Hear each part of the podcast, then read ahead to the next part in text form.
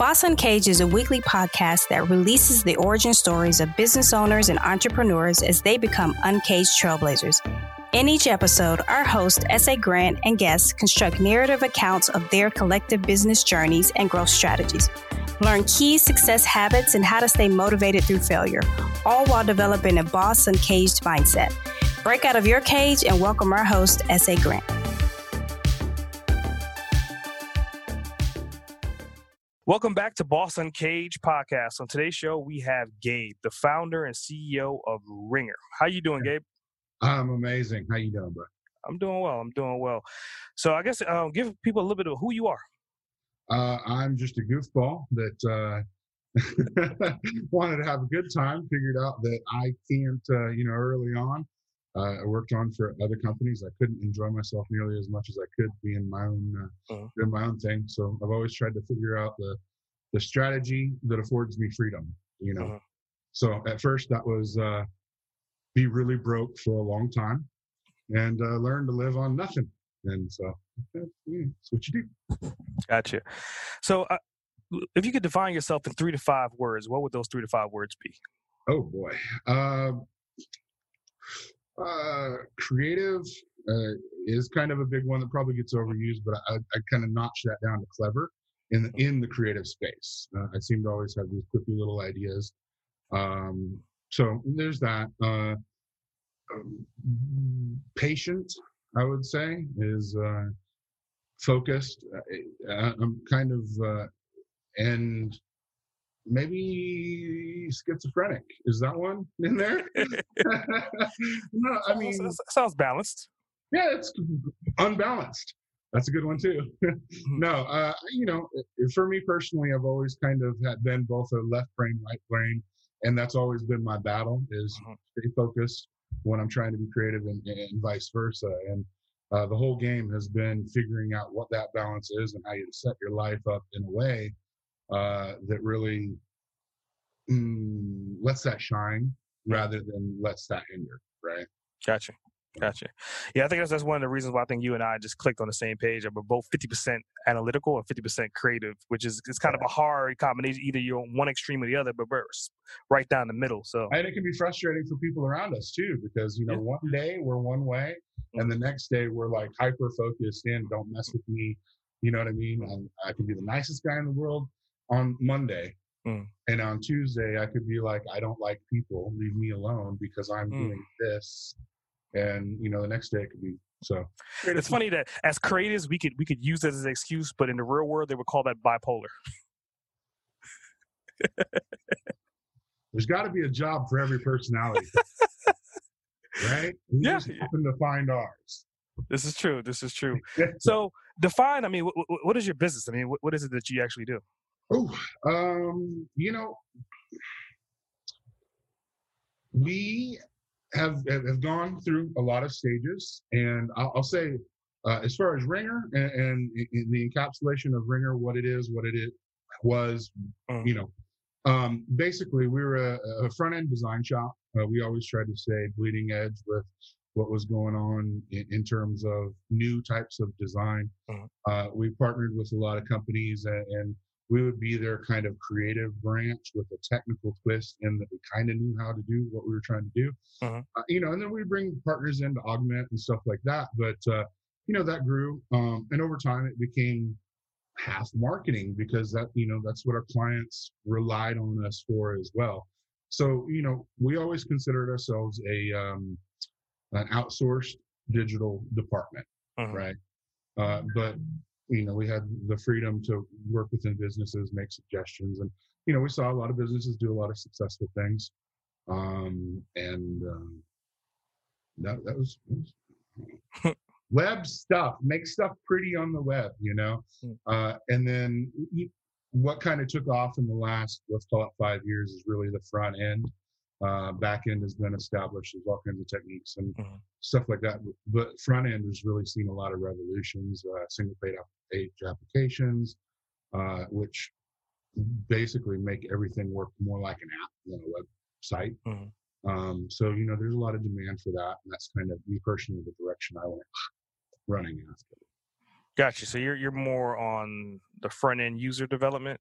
Yeah, yeah. I'm a, I'm a what they call me in the real world um, uh, is uh, a front end UI dev, uh, and so I, have worked with uh, I still work with companies. Some of my clients, uh, McKesson, um, and I'm contractor for uh, Cox right now. Hmm. Um, but basically, um, I go in and they have a huge Mm, usually it's like a combination of like 20 different applications that end up coming into one.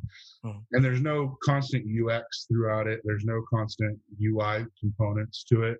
Mm. so um, i, I kind of get involved in build libraries. My specialty is building react ui component libraries. Nice. Um, and then uh, providing the company the ability to test against those libraries. And it gives them you know say say you go into a, a modern company now but it's a bigger company. I mean, I've been to departments where there's thousands of. I, I am working for a company now where there's thousands of developers mm-hmm. uh, that are using shared components, and it doesn't take long before that becomes a huge mess.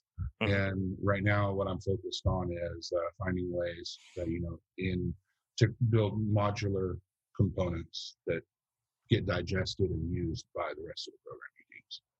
Gotcha, gotcha. So I mean, you you, you always was a still our Frankenstein, right? I mean, it's just yeah.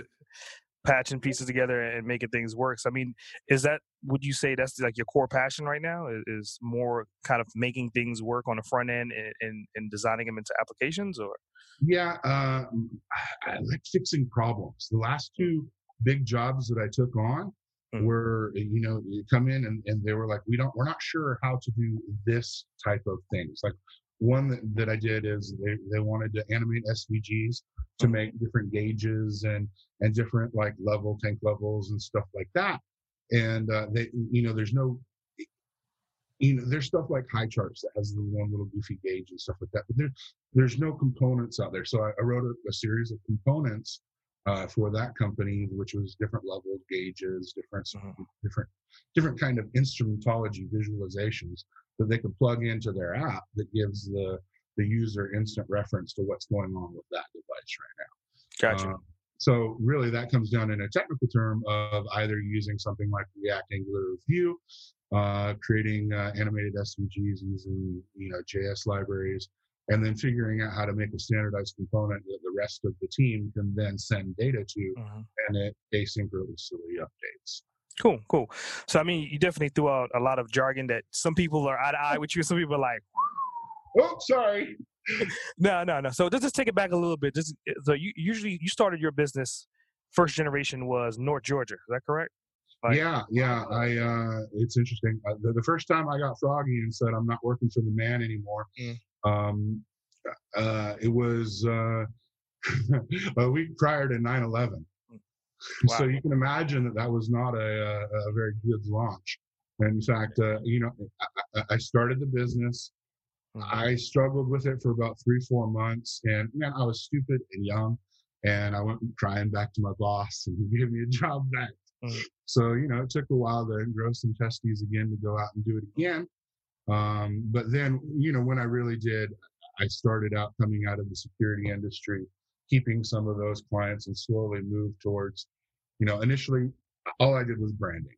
Um, mm-hmm. you know, and then uh, those clients started asking for, hey, can you do some web work? And I kind of scratched my head and I was like, okay, we're doing some HTML. Let's do it. Uh, and then that turned into, as you know, you know, doing a lot of. Uh, I, I, was getting pretty good with PHP, so I could do it in databases. So I was writing a lot of little custom uh, content management systems and stuff like that. Um, and then we started growing the team, and that was yeah, that was up in uh, Dawsonville, and we were up there for about what five. I want to call it five or six years mm-hmm. uh, before eventually we moved. Uh, we moved everything down to be a little bit closer to the action, really. Uh, to a lot of my clients were down in Alpharetta, Roswell, um, and they were having to drive up to Dawsonville to have sit downs and us going back and forth and stuff.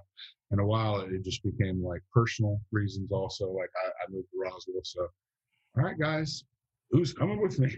you know. Nice. So we moved it down to Roswell and got a building down there. And as you know, you know, we grew the grew the team. Yeah, definitely, definitely. So I guess the next question is: is you always hear about the 20 years it takes for someone to become a success story, and it always seems like it happened overnight. How long did it take you to get to where you are, to where you're comfortable and you're following your passions and following your dreams? Oh man, it took me good 10 years just to figure out what I was good at. Mhm. You know, I tried all kinds of different things. Um, and uh, what I was good at, just, you know, I love the 3D stuff and I love using JS to manipulate 3D. And I, I love playing with things that what I consider are like next level. Uh, Mhm. there's not always a market for that though. Um, so what I had to do is either wait for the market to mature and hone my skills, or um, find something that would you know the market would tolerate and let me do, and they'd pay me money for doing it. Right. Mhm. So um, Yeah, that's one of the Yeah, I side effects, right? Side effects of being a left brain, right brain thinker. The one side always wants to think ahead, and the other side always wants to be in the moment, and it's it's a constant push and pull, man. yeah, and you know I'm at at heart. I think I'm. I, re- I know I've got the heart of an artist because I have all the downfalls too. Mhm. Um, so uh, yeah, it, it's um, So, what was one thing you would do differently if you could do it all over again? oh try to grow slower and try to you know not be so hungry for next level you know the web was really blooming at that level and i had a group of peers that their companies were going from like five people to a hundred people overnight Mhm.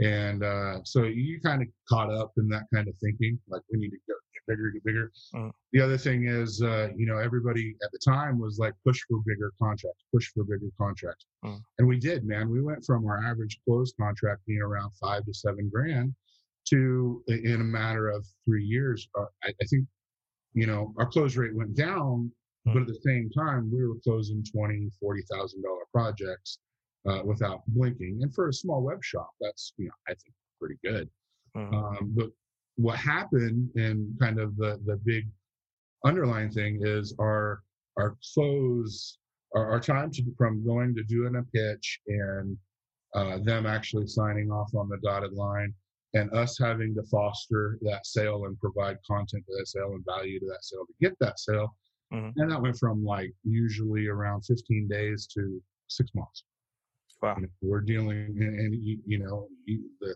sales guys can get involved and say oh you get it done.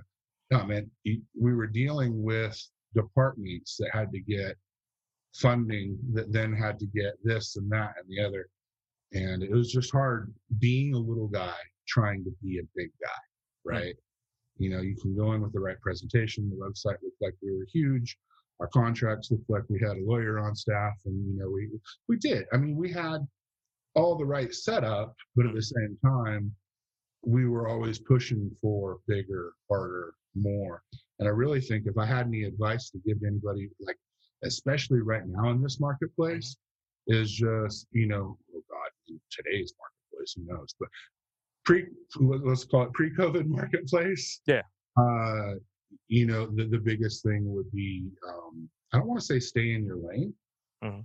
um but i will say like really focus and get paid for what you're really comfortable doing and find a way to learn new techniques and, and stuff with not paid work. You know what I'm saying? Don't go after, I personally went after all the jobs that I thought were going to be a challenge. And you know what? They were. They always took twice as long as I thought Mhm. they were going to take, and they were twice as complicated and stuff like that. And it's always that way. Um, so my biggest advice would be like, really try to sell what you know you can deliver on your worst day. Gotcha, gotcha. Um, and then also when it comes time to grow, man, if, you're hiring more than one key person every six months, Mhm. I think you need to pump the brakes, especially when you're going from four people to 16 people. Mhm. You know, if you if you find yourself just that that would be my biggest regret looking back is I wish we would have been more focused on our core team Mhm. developing our core team, you know, and Mhm. figuring out, giving time to let all the personalities come out and figure out how to best use them rather than, you know, having everything and, just saying, oh, we got the right people, let's do this. Mhm. You know, and- I think that was really it ended up hurting us, you know, quite a bit. Gotcha. So. Well, I mean, everything is a learning experience. So, coming to, I mean, do you come from an entrepreneurial background, or, all this you just kind of learned on your own? Is like your dad, your uncle, your mom, any of them entrepreneurs? No, everything, everything. Um, man, how do I put this? Like coming out of high school mm. uh, and, and whatnot, I worked for uh, some interesting people. Right. Uh, so I always kind of learned from them. They were hyper aggressive, knew how to make the sale. I was drawn to that kind of business. Mm-hmm. Um, and so the first real business that I was a real big part of was uh, uh, and a business that uh, sourced and sold obsolete computer components or computer chips. So widely considered, it was kind of a what we'll call gray market, but it was it was kind of like a high sales, high turnover uh, kind of shop. You know what I'm saying? Gotcha. And uh, high adrenaline. And that one, you know, it taught me really like how to hustle, how to really get out there. There's money out there. There's plenty of money for anybody that wants to go out there and find it. You can walk down, you can go out to your, go to your closest Wendy's or McDonald's, walk in either direction, you're going to find at least 20 businesses that will give you money to do something. You mm. just have to figure out like how do I force myself to go out there and get in front of those people? How, how do I play that game? And if you can figure out those kind of games and those kind of like little routines that catch people's attention and um, you know, then then then that's the first thing. So learning the hustle was really the first uh, first thing. And then I got involved in a security uh, uh a security business Mm-hmm. And you know that I'll say the owners of that business probably in terms of business, like how business works and all that, they were my my my business college. You know, I learned gotcha. for like four years. Um, and while they were kind of like old school, you know, they're you know they're yeah they were kind of old school. They were very successful. So I got to learn a lot of things like how to structure deals, how to structure contracts, how to how to position yourself to be the top of the milkshake. You know what I mean? Mm-hmm. Um, so and and really the importance of branding, and that's where it really instilled in me the importance of you know this was like I said right after 9/11 I got involved in that business and that business went from like zero to I think 50 million in revenue in like less than a year. Mm-hmm. It, was just it, rapid growth. So I saw all those things, and then I, I kind of segued out, and that's when I started my first business. But yeah, I would say learning from uh, the people around you is probably absolutely key, and taking a keen interest in not only what is my job, but let me watch them do their job and try to learn something, you know, good or bad. Hmm. Uh, I learned I learned a lot of like what not to do in both of those business. Trust me. Gotcha, gotcha. So, how do you juggle your work life with your family life? Oh boy, I used to not do a good job, and then I found myself in a, in a hospital bed, and I realized uh, it's time to do a better job. Uh, you know, and so I, I, you know, I got three kids. I, I, I, I get involved in what they're doing. And in turn, they get involved in what I'm doing. So a lot of our time is just kind of commingling and stuff like that. Um, man, you know, it's just that's kind of one of those things. Like you look at successful people, and to be honest, Chanel, man, I, I look at you, I look at your posts, I look at what you're doing with the boy, and it's just like, man, uh, you know, that's that's what I that, that's as far as being a good dad. That's that's the most important thing, right? And I think that's the juggle is just keeping away, turn, being able to turn off how I make money and mm. turn on how do I love my kids, and. Uh, that that that I believe is probably the number one. You know, having the right mindset and attitude. Mm. That's key. Got it. Got it. So, what's your your morning habits, morning routines? You know, everybody that I usually speak to on this podcast, they usually have some kind of particular routine that they do every single morning. What's yours? Uh, man, I get up, I take the kids to school, uh, cook them breakfast, take the kids to school, and then I come down to the basement in my office here. And um, you know, initially, I, I, have a bunch of morning meetings that I usually have mm-hmm. to deal with. You're probably like talking about before that. But what I do is I mix stuff up. Like I come down here right away. I get my initial 15 minutes of workout, and then I built a little gym off to the side. I go in, and what I do is like I'm not I'm not I'm not in a position to give anybody any kind of like exercise advice or anything. But what I do is uh, when I get frustrated with what's going on on the screen, I take 10 minutes and I, I you know I, I, go do my thing for a little bit, mm-hmm. work up a sweat, come back, sit down. All right, now I'm cool. Turn on the fan, start working again. Um, so that's really kind of that's my first part of the morning, um, and then you know I still I spend about two hours a day focused on learning. Mm-hmm. Uh, so you know, usually around lunch while I'm eating or something, I'm watching a Udemy video about something I'm interested in, mm-hmm. whether it's like a, a, new React component state management library or I love Joe Rogan podcasts. Yeah. So, you I know, uh, yeah, it's a lot. TED Talks for a while, I was really into, you know, anything recently like master the master classes. Have you seen those? Mm-hmm. Yeah, it, like you know, watching stuff like that really just allows me to exit this mind space and go into more of a learning mode. And then mm-hmm. I feel like, okay, I'm done with that. Good. Start working and you know, focus, hunker down, if you will, and try to obtain silence hmm. for uh, long enough to get something significant done. Got it. Got it. Where do you see yourself in 20 years? Holy hell. oh, 20 years. Yeah, 20 years. Oh man, if I'm not sitting on a beach somewhere, no, I, you know, there's a little, uh, there's, don't steal this from me. There's a, there's a, there's a, there's, there's like a, a, large lake in the middle of Guatemala that actually has a, a wide channel that goes out to the Gulf, right? Uh, so uh, I see myself on the northern edge of that lake, mm-hmm. um, sitting with a little canoe fishing mm-hmm. and living the nomadic lifestyle with people in Guatemala. Got it. Got it. Yeah, I remember you was looking at um sailing at one time too, weren't you? Dude, yeah, that's a dream. That's a dream. But when you got, you know, when I had one kid, mm. okay, mm. when he turns 18, I'm gonna go sailing. Mm. Uh, now that I've got three, it's like, oh God, when in 20 years, I'm gonna be going to a graduation or something, you know. Yeah. Yeah. yeah. Yeah, yeah. So sailing is definitely one of those things. I mean, I actually um to that point, I actually went ahead and bought a sailboat. I saw that. You scooped it from me, bro. Nah, not that one. I got another. No, not that one. No, but I am jealous. When you can take me out? Uh, whenever. I mean, it's I'm still taking sailing courses and classes right now, but I took it out um, last week with the original owner and kind of just went sailing to kind of get the ropes of, you know, every boat is uniquely different to its to its owner.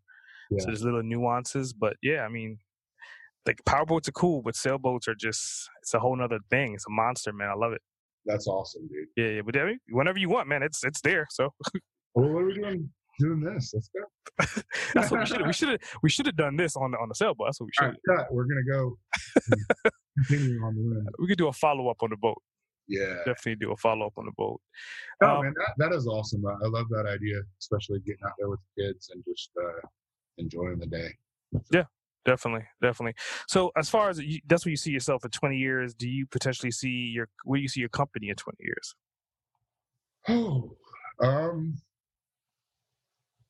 dude i don't know i you know that all circles around the technology uh mm-hmm. and you know what's going on i don't know if i don't know if i'll bloom big again or just stay mm-hmm. small top um you know uh, I, I really just it's hard because I don't I don't stay in the past. I don't stay in the future. I, I really am focused on the here and now. Mm-hmm. Just doing the what I can do for this situation right now. Um, that's a good question. I should have done more studying. I see myself being prepared for this kind of thing more in the future. Hmm. Okay. Yeah. Well, what tools do you use that you wouldn't be able to do what you do without? Oh man. Um, JavaScript. I mean, technically a computer. Uh, without the computer, I'm utterly worthless. So that that's pretty much my you know main tool. The fingers, I protect these puppies. These are my money makers.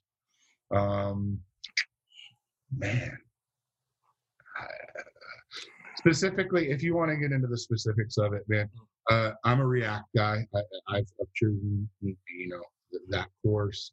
So uh, React Redux, um, uh, one of the big tools that Airbnb put out that, that I use is um, Storybook.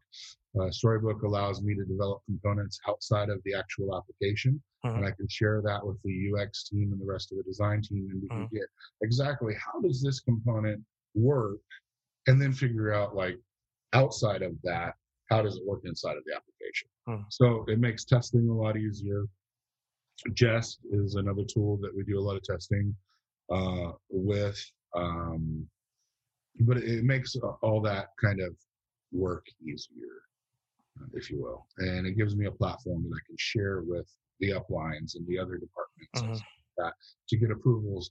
That way, I can deliver a, a, a chunk of code that I know works 100% to the application. They can use it. All right. So for our listeners, you gotta understand when I first met this guy, the only thing that he would ever talk about was Joomla. Okay. So to hear him say everything but Joomla, it's kind of like I, I want to check his temperature. I want to make sure he's feeling okay. Like You're gonna like this. You're gonna like this. I just finished up a, uh, a website for for a buddy of mine. He just called me out of the blue and said, "Hey, I need a favor." So so I, you know, shout out Copeland Creative. What's up? Mm. Anyway, uh, just um, I just finished it, and dude, I use WordPress. where are we? I know it's horrible. It's horrible. No, for for a regular website like the average business out there, man, I, I you know, I'm not going to say I ditched the Joomla because me personally, the websites that I manage, Mhm. I prefer them in Joomla Mhm. because again, I've got you know 15 years experience in Joomla. I used to be a Joomla, yeah, whatever I don't know what you call them, enthusiast, Nazi, I don't know. Anyway, uh, uh, uh, I still prefer making my custom designs Mhm. and putting them in Joomla. And the custom design is one thing, and Joomla is another. WordPress, if I've got a buddy that says, Hey, I need a website, I say, Cool, there's this template foundry over here. Mhm. Let's go look. Let's find something that's really close because most of the websites now are like all rich photography, right? So, Yeah. Really, the template is just giving you your building blocks for how things move around. Where's the menu? Where's the blah. And, you know, if you're 90% there and again, it, it's different. If somebody's paying me, then I, of course I'm going to try to do a custom job. But again, if, if I'm just doing quick work or I'm doing something, you know, to, to, to put out there, and also if I know that the guy is going to be self-managing the site, then yeah, WordPress. Sorry, sorry, Joomla. Hey, I mean, it, if it works, it works, right? So It happens. People evolve. Tools evolve. Now Joomla's got Joomla four Mhm. about to drop, and um, I don't know, man, dude. I, I since I've since I've gone more enterprise application Mhm. front end stuff, I very rarely even mess with the web so much anymore. Mm. Um, the only time I do it is when like an old client is going to call me, or Mhm. uh, you know, just just most of our focus is is enterprise level component. yeah, I mean, that's what everybody's climbing to be, right? I mean, the whole app enterprise is is where everything is, and the subscription model is where the money's at. So Yeah, you know, but even with that, there's so many good tools out there that unless you're truly a, a- an enterprise, like if you're, you know, if you're auto trader, you gotta mm-hmm. you gotta bake your own pies. You mm-hmm. can't use stuff that's just out there. So uh, that's where people like you know, I, I'm just one of so many contractors that are there just to support the rest of the team.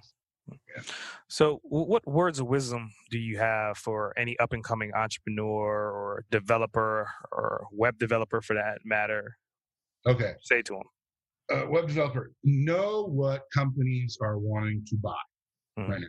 My biggest tip, and this is kind of a, a personal journey that I went through, Mhm. um, i- and I don't know, you know, I, I just this is what made sense to me, is I, I went on, um, you know, like Monster.com and LinkedIn, and I saw all the job postings. What were the commonalities, right?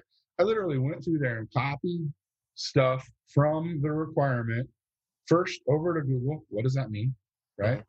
Then over to um, uh, YouTube, watch a couple videos about it, And then once I got the vernacular right and I figured out what the correct vernacular is, because even in job postings, they don't usually do it, Hmm. then I'd take that and I would go back and I would search for people's resumes Hmm. on those that, that included that.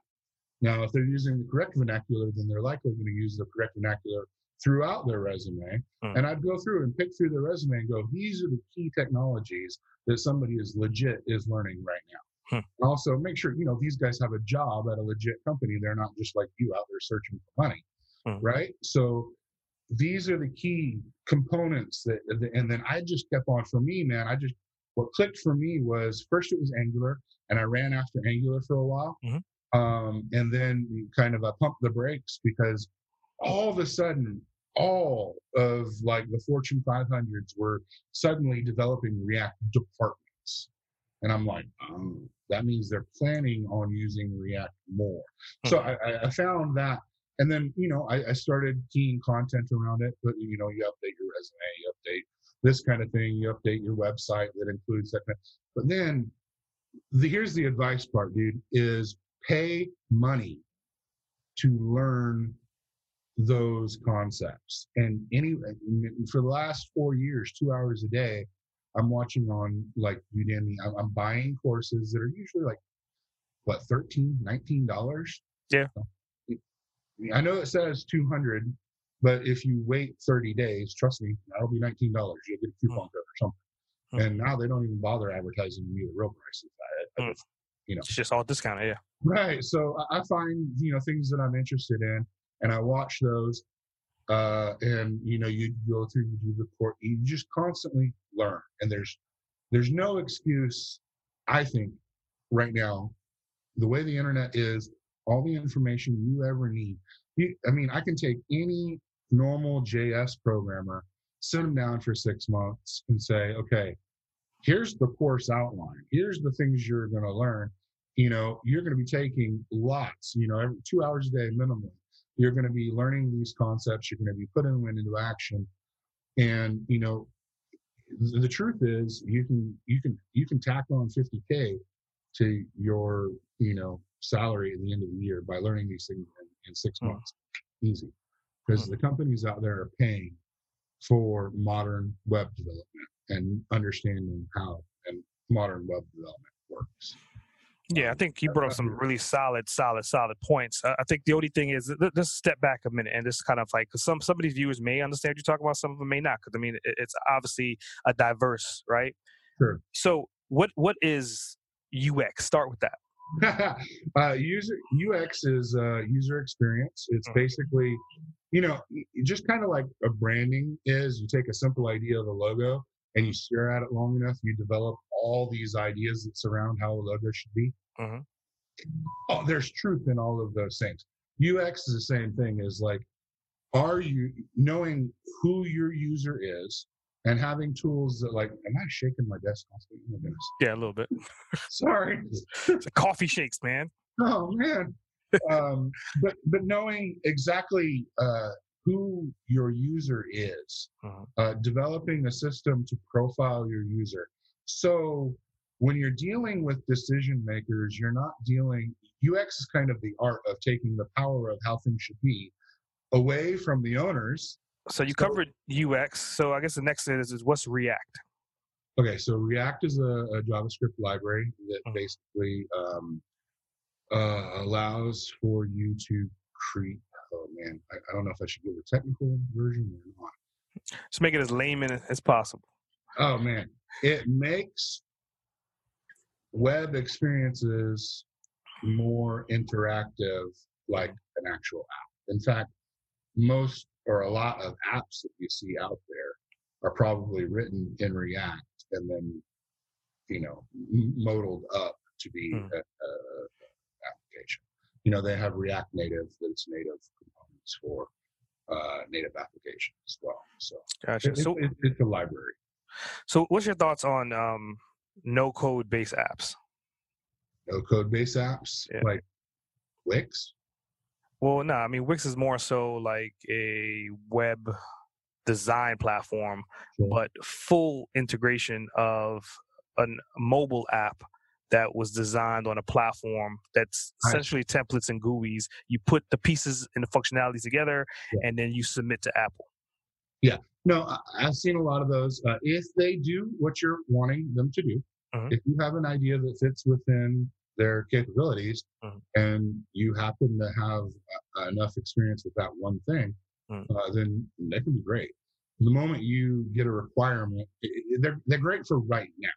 Mhm. Eventually, you will likely have to refactor into something else, or hope that the the the the foundry, if you will, or the people that created the app creator Mhm. it, uh, keep expanding and whatnot. So there is definitely a place in the in the market for that. Um, Gotcha.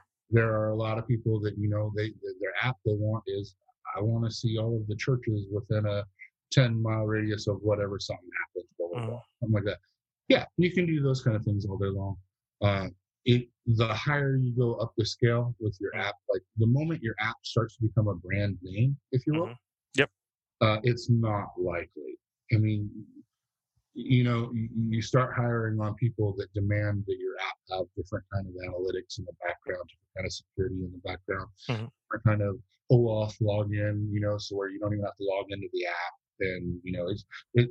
It, it's and then it has to tie into different databases and data stores and stuff like that. It just becomes very prohibitive because by the time you find somebody that can do all of those things um yeah uh it, just it's you're paying as much to get somebody to develop it from scratch right Gotcha. Yeah, yeah. I look, I look at it as more so for prototyping. If you have like a low level prototype that you want to get to market, to test market at a cheap cost, test the market, and then you you hire the developers once you raise the equity to to build it from scratch so you could own the code, right? So right right and find somebody that's good at doing you know that find a specialist that knows you know me if you man there's thousands of people that can put together a wordpress site a Mhm. million times better than me right it, that that's not my thing that's never been my thing and i've struggled so much putting this site together something i literally could have done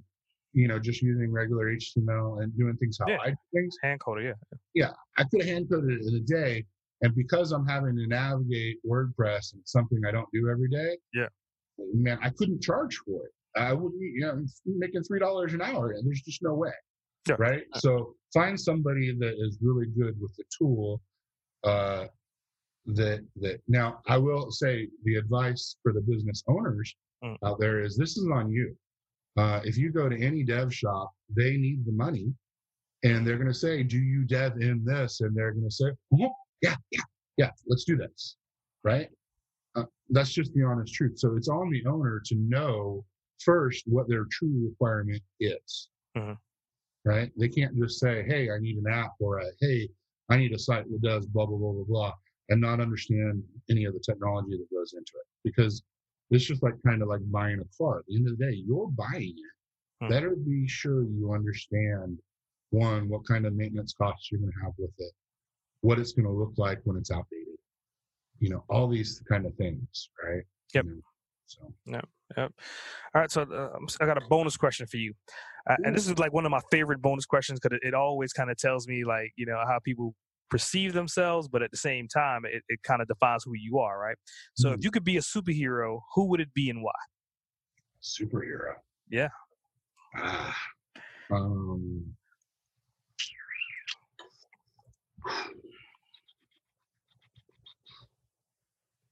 And don't try to cheat and think about what what the kids what would the kids say. Ah. and um. Uh, you, you remember the tick? Yeah, Yeah. yeah. He's still Yeah. on. He's on Amazon Prime right now. A whole new Yeah, yeah, yeah. I, I think that that yeah, just uh somebody that looks like a superhero, huge chin, and um and um is pretty much ineffective as a super. I mean, Tick is funny though. Tick Yeah, is hilarious. I don't know. I don't know. No, I- mean, you know, my brain wants me to say flash.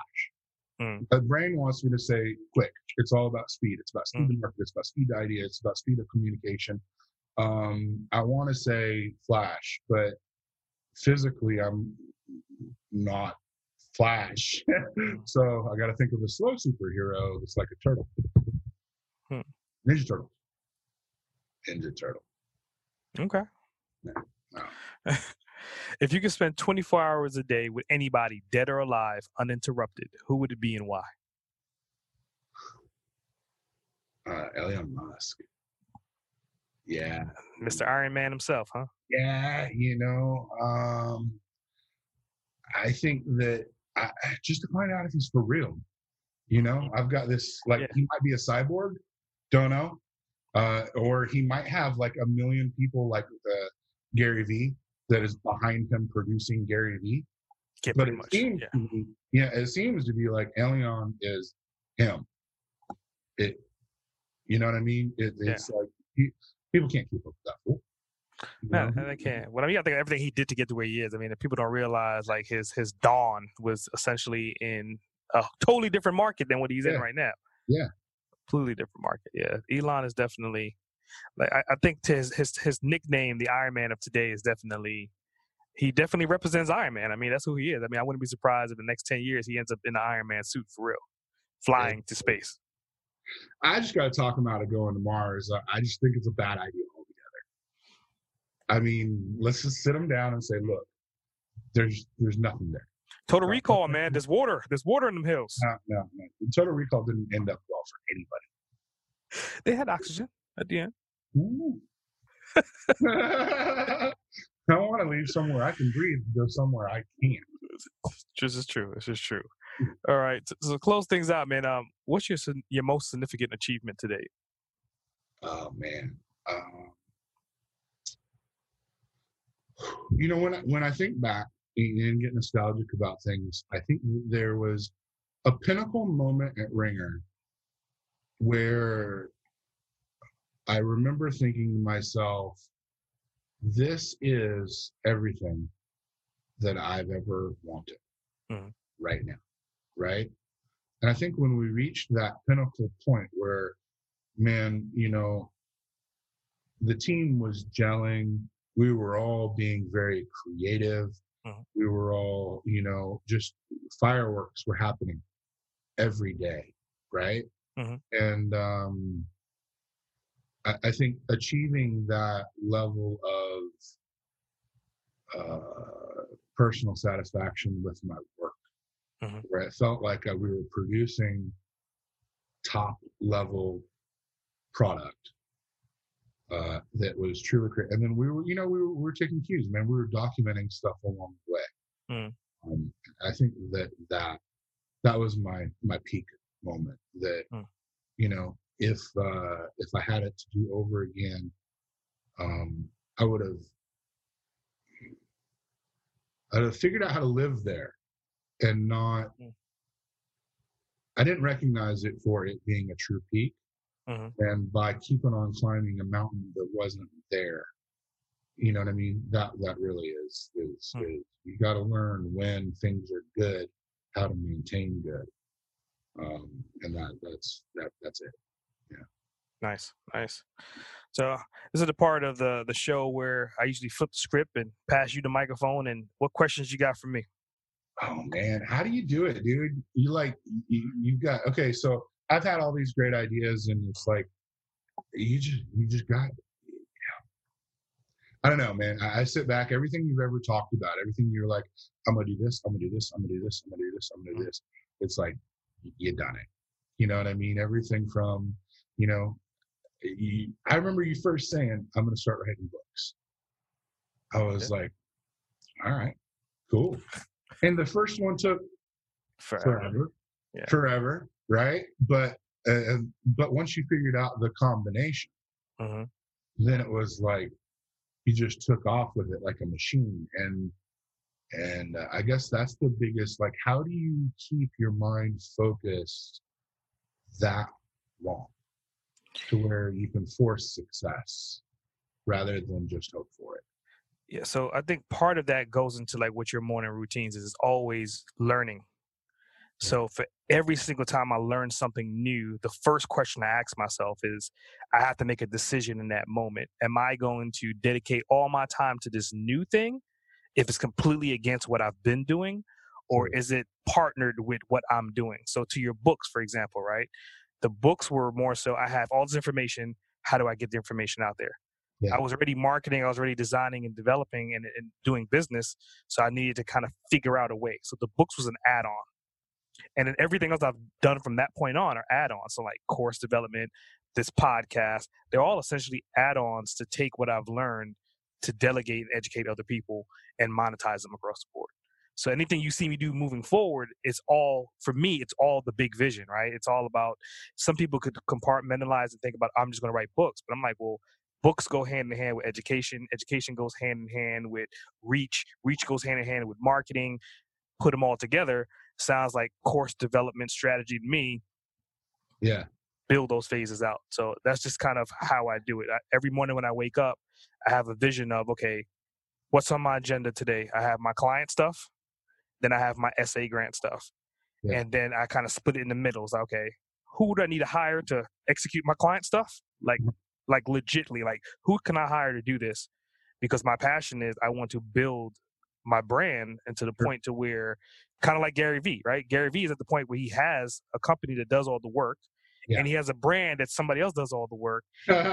He's the figure in the middle that, mm-hmm. you know. You just have to be the pretty boy in the middle. Gotta be the pretty boy in the middle. And that's not necessarily where I want to be, but seeing Gary Vee, seeing Tony Robbins, seeing all these different people over the past 10, 15 years, that's the formula.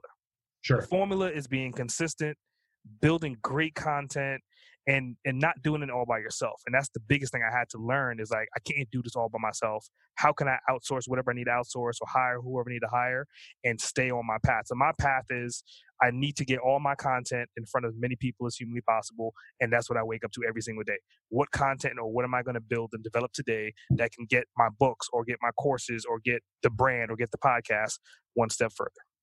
Yeah I have another question for you yeah, this is something that I have found Mm-hmm. Um, and uh, and I'd like to think see what you think, but mm.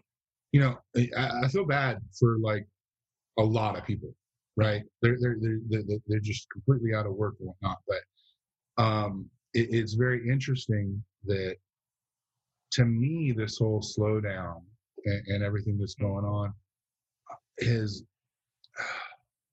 it's kind of like a tree shook all the players out of the game and it, I'm finding so many more opportunities just coming my way that are solid opportunities. Mm-hmm. Uh, and it's kind of like it feels surreal. It feels like this isn't how it should work. Mm-hmm. But I feel like it's the fact that we've been, you know, nose to the grindstone, honing our craft mm-hmm.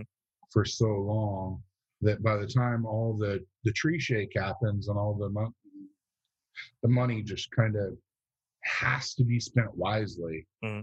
it goes towards people that actually can produce results. Mm-hmm. And and I, I, don't know, I, I'm I'm having a hard time, you know, being depressed when everybody's supposed to be depressed because I, am kind of an introvert to begin with, mm-hmm. you know. Uh, so to me, this feels like wow, everybody else is on my page now. you know, Zoom meetings are awesome. Let's not get in person. That's just too close. I don't know, you know, but what do you think? I mean, have you found how has it affected you? I mean, what your your cycle, your routine? It, it's weird because from a wealth standpoint and all the studyings and understanding of wealth management, I understand that this is the time to where wealth is created. Right. So just understanding that principle, that opportunity there's going to be more opportunities when things are worse than when things are good. When things are good, everybody is surfing and everybody's happy. But sure.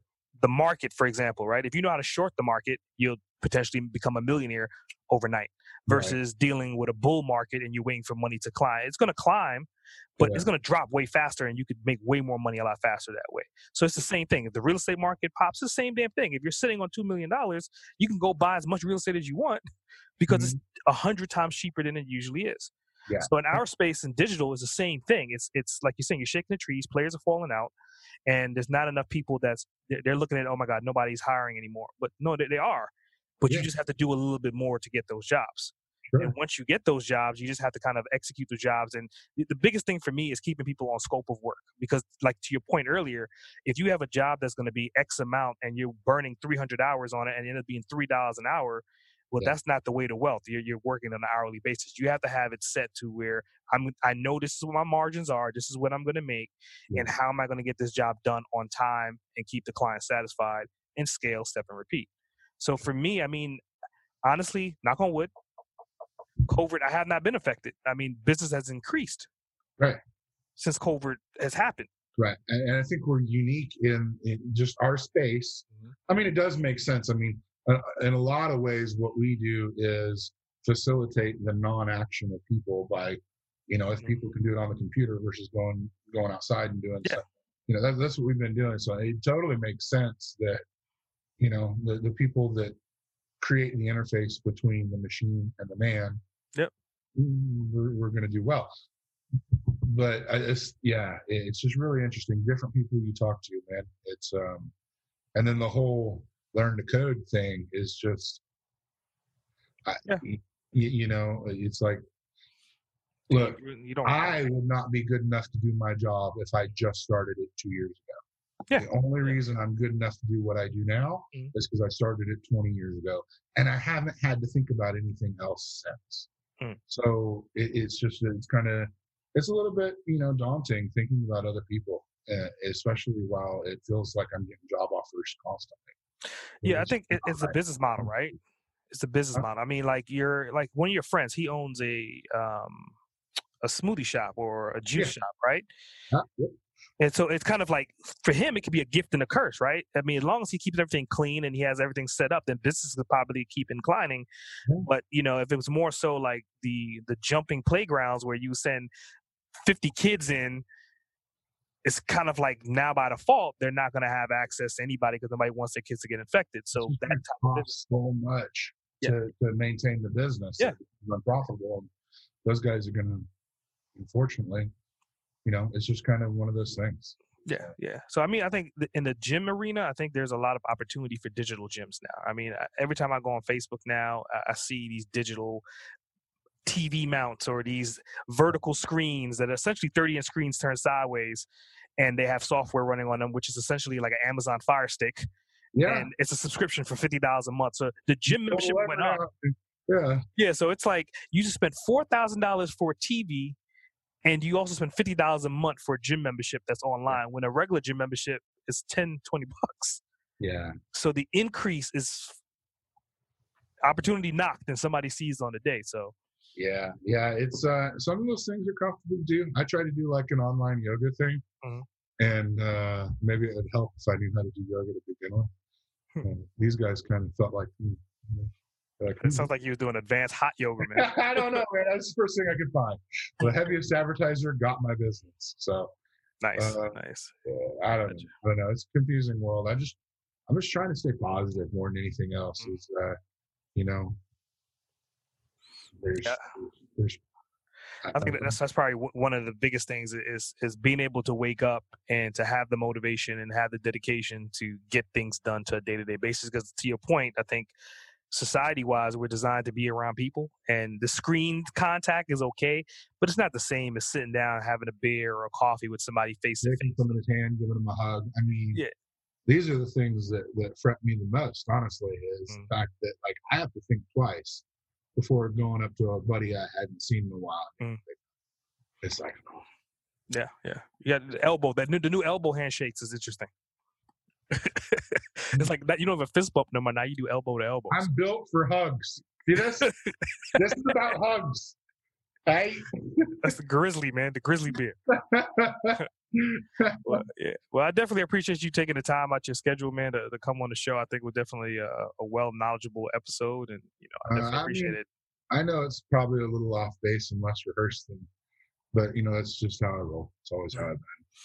Yeah, yeah. I mean, th- that's the goal of this this podcast. I don't want it to be scripted. I mean, the questions are kind of formulated in similar fashions, but I know every answer from everybody I interview is going to be uniquely different. So, Yeah, yeah. And uh, you, you played a little trick on me. You left out some of those. You, you sent me, hey, these are kind of, you know, this is so. it's all over the place. keep you on your toes. I gave you the Yeah, premise. Yeah, yeah. Well, I love you, bro, and uh, take me sailing, Captain. Oh, Captain. I will. I will. Yeah. Just um. Just I mean, nothing else. We can come out and check out the boat maybe like next weekend if you're available. So. Shoot. Well, I'm actually uh, I'm heading to Seattle for a week tomorrow. Cool. And uh, so um, doing some flying, some fun stuff up there, seeing family and all that. So.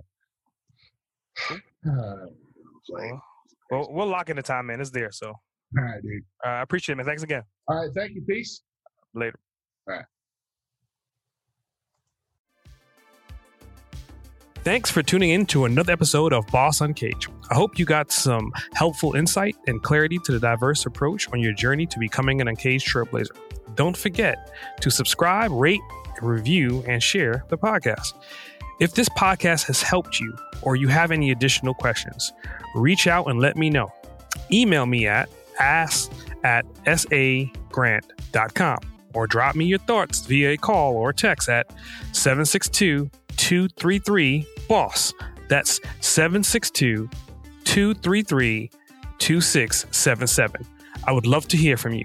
Remember, to become a Boss Uncaged, you have to release your inner beast. S.A. Grant, signing off. Listeners of Boss Uncaged are invited to download a free copy of our host, S.A. Grant's insightful ebook, Become an Uncaged Trailblazer. Learn how to release your primal success in 15 minutes a day. Download now at www.bossuncaged.com forward slash free book.